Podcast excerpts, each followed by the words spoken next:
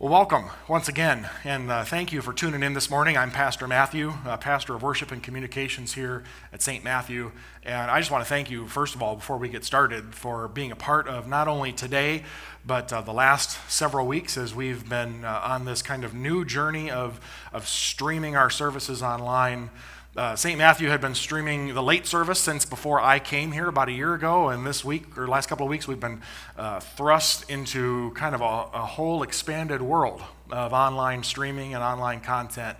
And uh, some of that's gone great, some of that has struggled a little bit as as uh, systems are, are coping with the increased volume. But thank you for being a part of this. Thank you for tuning in each week and uh, watching along with us because it's so good to be together in this way when we can't be together here in person, which we know we would love to do. And, and I know our hearts are, are longing for that day when we are back together.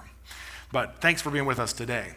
Uh, over the last several weeks, we've been in a series here at St. Matthew talking about outcasts uh, looking at God's incredible love for those who feel like they are outside of the kingdom, and seeing through the actions and the words of Jesus, Him extend grace to those people, extend love to those people, and to bring them into the family, into the, the kingdom of God.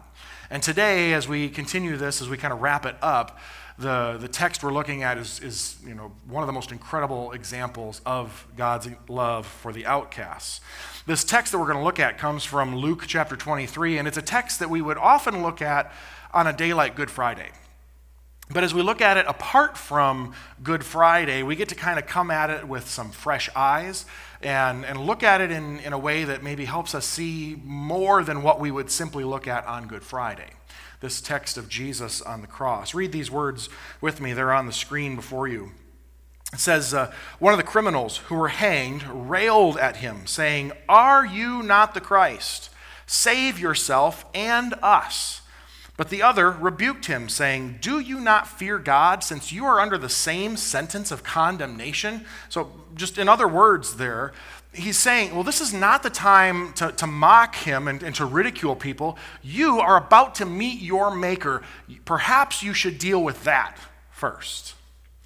He goes on, he says, Indeed, we justly, for we are receiving the due reward for our deeds. In other words, you and I, we know we're guilty.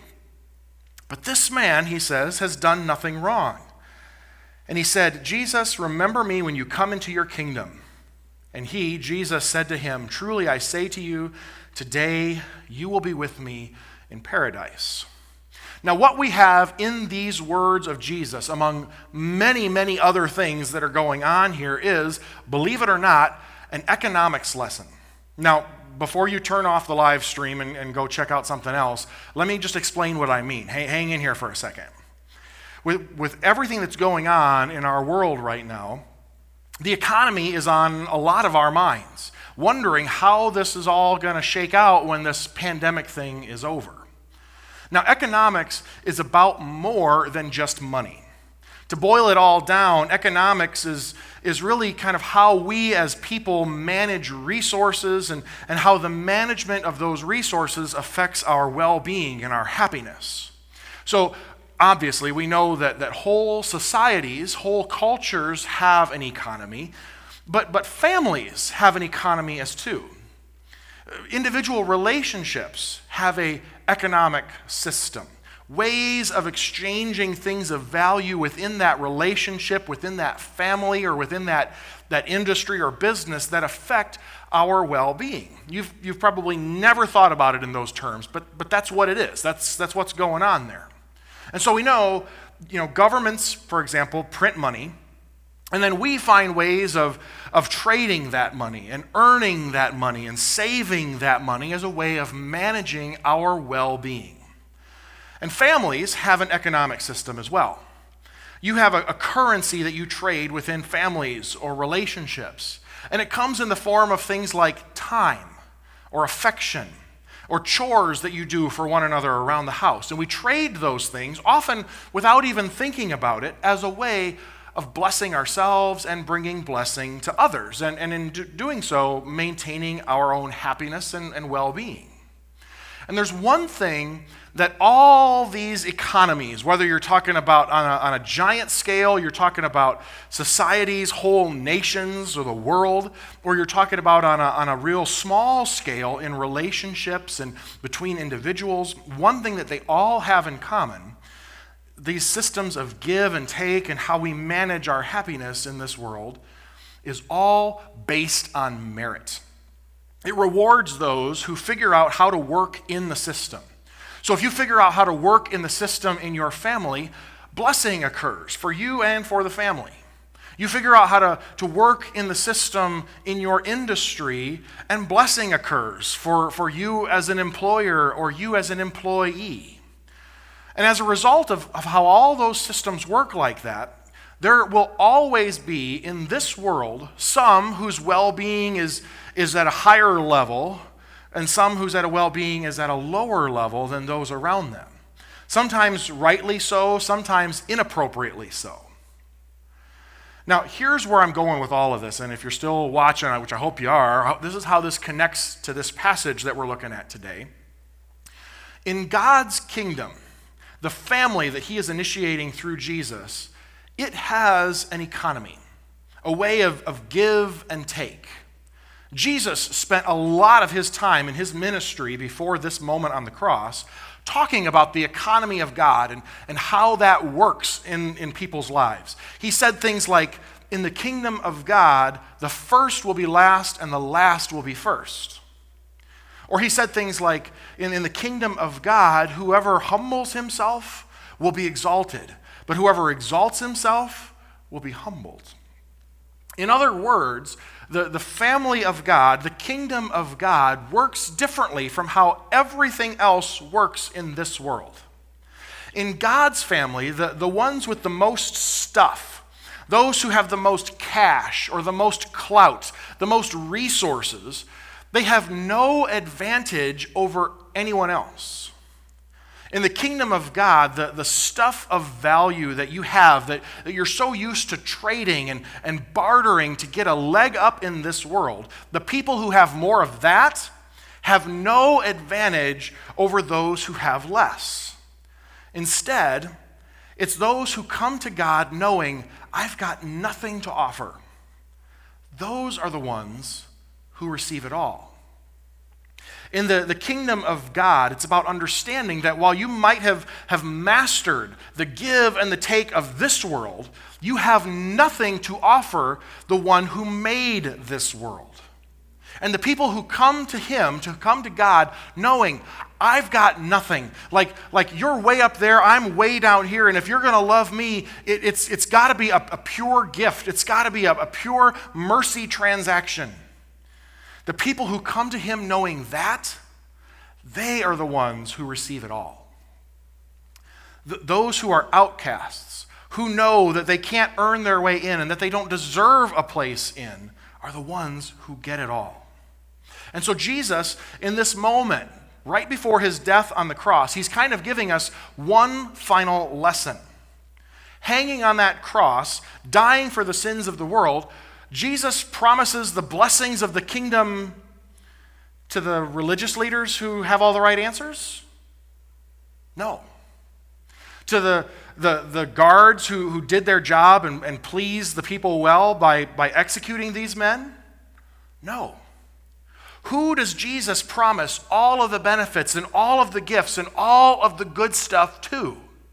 He promises it to a thoroughly guilty man who is being put to death next to Jesus, an innocent man who is wrongly being put to death. And Jesus looks at this man who is guilty, who is literally at the lowest point of human existence possible. And he says to him, Today, today, you will be with me in paradise. You are the one who is going to receive it all.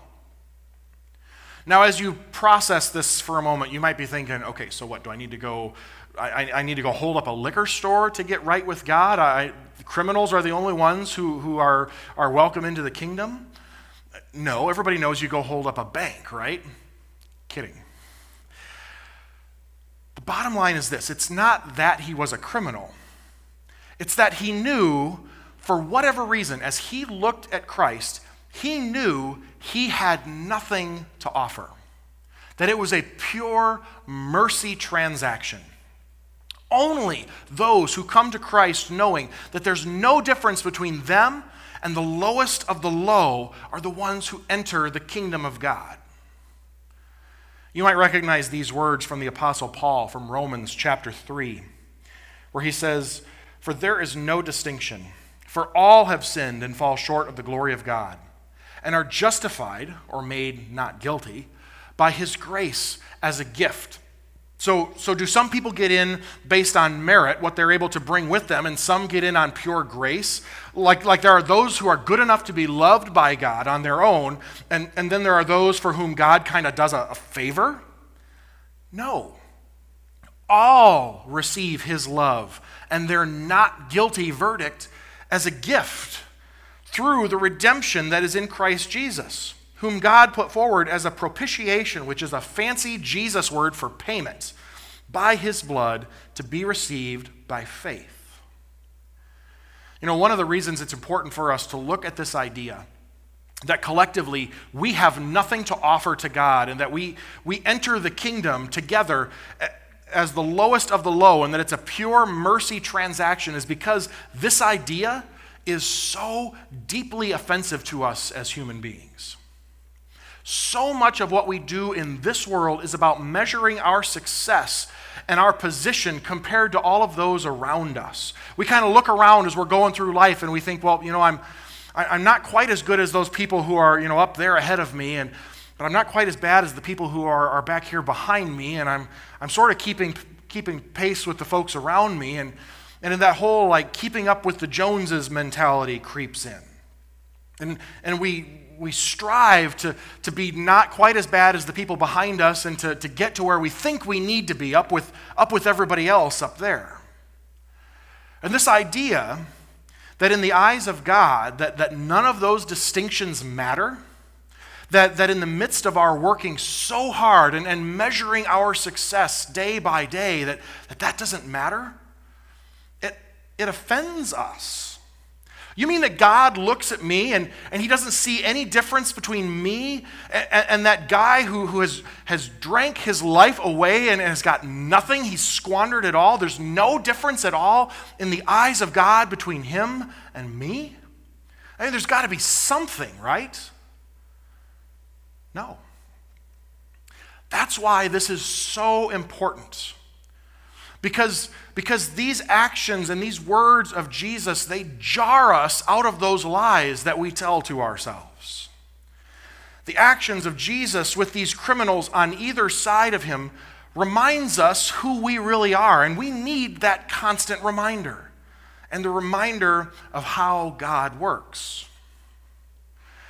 I would argue if you were to take a poll of a thousand people and you were to ask them to rate themselves on a scale of 1 to 100, and do not do this now in the comments, but if you were to ask them to rate themselves on a scale of 1 to 100, how good a person they are, I would imagine you know, most people would rate themselves pretty close to the middle. You know, very few people are going to say, oh man, I'm, I'm almost 100, or, or I'm really bad, I'm, I'm almost a zero.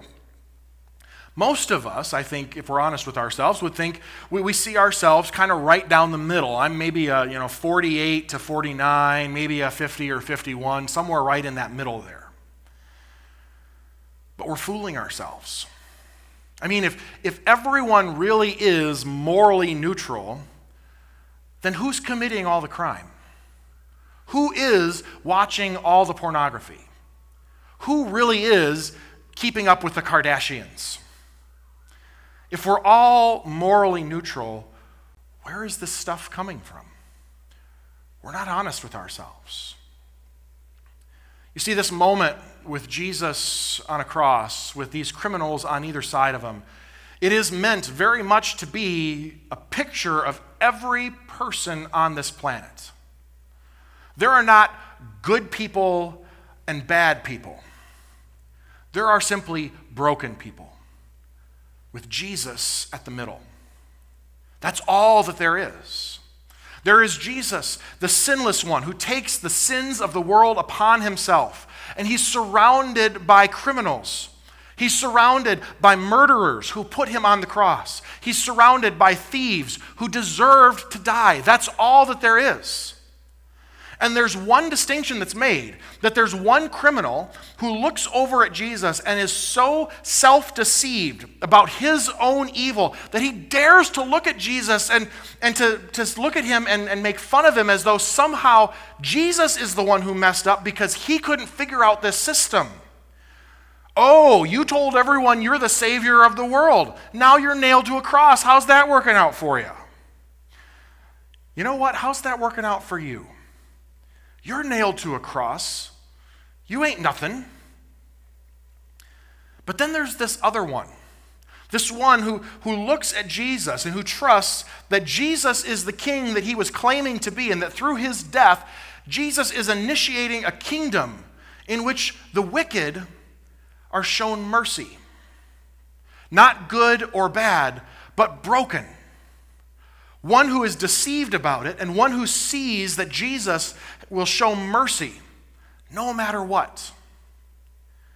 What's interesting is if you read this passage in, in the other Gospels, the other Gospel writers will tell you that, that both of these men, both of these criminals on the, cross, the crosses on either side of Jesus, started out mocking Jesus. But then something changed for this one and we don't know what it is that changed, that he began to, to put his trust into Jesus. I choose to believe that, that he, it was the, the statements and the actions of Jesus from the cross that this criminal saw and took to heart that, that changed him. That he heard Jesus and he saw Jesus look at the men who were crucifying him as he's being crucified, as he's being spat upon, as he's being rejected and treated as the lowest of the low, he hears and he sees Jesus saying to these men, Father, forgive them. They don't know what they're doing. We know this criminal is within earshot of that. And I choose to believe that he heard those words and he saw that moment and he said to himself, This man is operating according to a different kingdom. And if he can forgive them, for what they're doing to him right now, maybe there's room in what he's doing for me. Now, what this means for you and for me is that you can enjoy the freedom of being honest about how broken you really are. In every other economy out there, it's not usually safe for us to confess our weaknesses. Oftentimes, it doesn't help us in, in many of our relationships to reveal how deeply broken we are. We usually don't know what to do with that kind of information. It, it should be safe for us to do that, but it's, it's often not.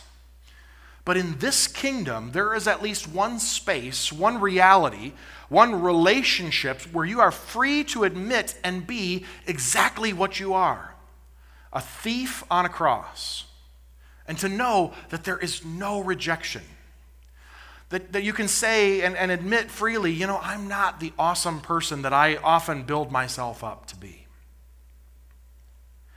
It also means that there is forgiveness for the, the worst parts of you. Don't write this in the comments as you're watching this, but, but just think about it for a moment. What is the worst thing that you have ever done? Like, like if you were put into a, a, set of circumstances where you had to reveal that, had to confess that, or face, face some pretty dire consequences, you would still be tempted not to reveal it because it's that bad. It's that dark. What is it? In this kingdom, that thing is forgiven. It doesn't matter. God cares about you, He doesn't care about that sin. You do, he doesn't, because Christ died for it. Someone was punished for it, but it doesn't have to be you because it was him. And it also means, because of that, that God now invites you into this countercultural way of living, where slowly but certainly the values of this new kingdom transform how we live in this old world, where it's all about performance. That, that's why Christians should, at the very least, be a little bit different from the world around us, because this new economy is changing us even while we live in the old. It's all about performance in the old. But this new one, where it's all about grace, it, it shapes us and it molds us. So we're free to be more generous. We're free to sacrifice. We're free to be obedient to something larger than ourselves. And yeah, that often puts us at odds with the world around us, but it puts us at odds in a beautiful way. And if this is something that is maybe intriguing to you or seems enticing to you, then, then maybe what's happening in this moment is God is saying to you that you are not the thief on the cross who mocks him, ignoring his own brokenness. But you are that thief on the cross who looks to Jesus and asks for mercy and receives that mercy. That that's who you are. This is one of those moments that can be preached about for a thousand years. But one of the things that we have in this moment is an economics lesson. Everywhere else in life, it's about give and take. It's about those who have worked their way inside and those who have been pushed outside. Insiders and outcasts. The kingdom of Jesus is about simply receiving and recognizing that though you are broken, Jesus brings it all. And it's choosing to live in that reality. Jesus, remember me as you enter into your kingdom. I know I don't deserve a place in your family. I know I don't belong there. I belong on a cross. You don't. But remember me as you enter into your kingdom. And he says to you, You will be with me in paradise. Amen. Father, we thank you for giving Jesus to, to be that sacrifice for us. That in his death on the cross, even this moment before it, we see a picture of, of the love you have for thoroughly broken people like us. That while we are broken, while we are, are, are not what we were meant to be, what we were made to be, that through Christ we are made new. We come empty handed and walk away with everything, with all of the blessings of the kingdom. Thank you, God, for this gift. Amen.